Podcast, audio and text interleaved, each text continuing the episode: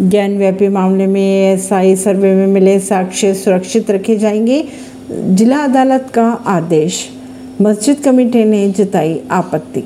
ज्ञानव्यापी परिसर में जारी एएसआई सर्वे के दौरान मिल रहे साक्ष्यों को सुरक्षित रखने के आवेदन जिला अदालत के आदेश अनुसार आ गया है। वादिनी राखी सिंह के आवेदन पर सुनवाई के बाद सुरक्षित रखे फैसले पर जिला जज ने वादी के पक्ष में निर्णय दिया। ज्ञानव्यापी परिसर में एएसआई की ओर से जारी सर्वे में मिले साक्ष्यों को सुरक्षित रखा जाएगा, इसके लिए टीम बनाकर निगरानी की बात भी कही जा रही है। परवीन अर्शी, नई दिल्ली।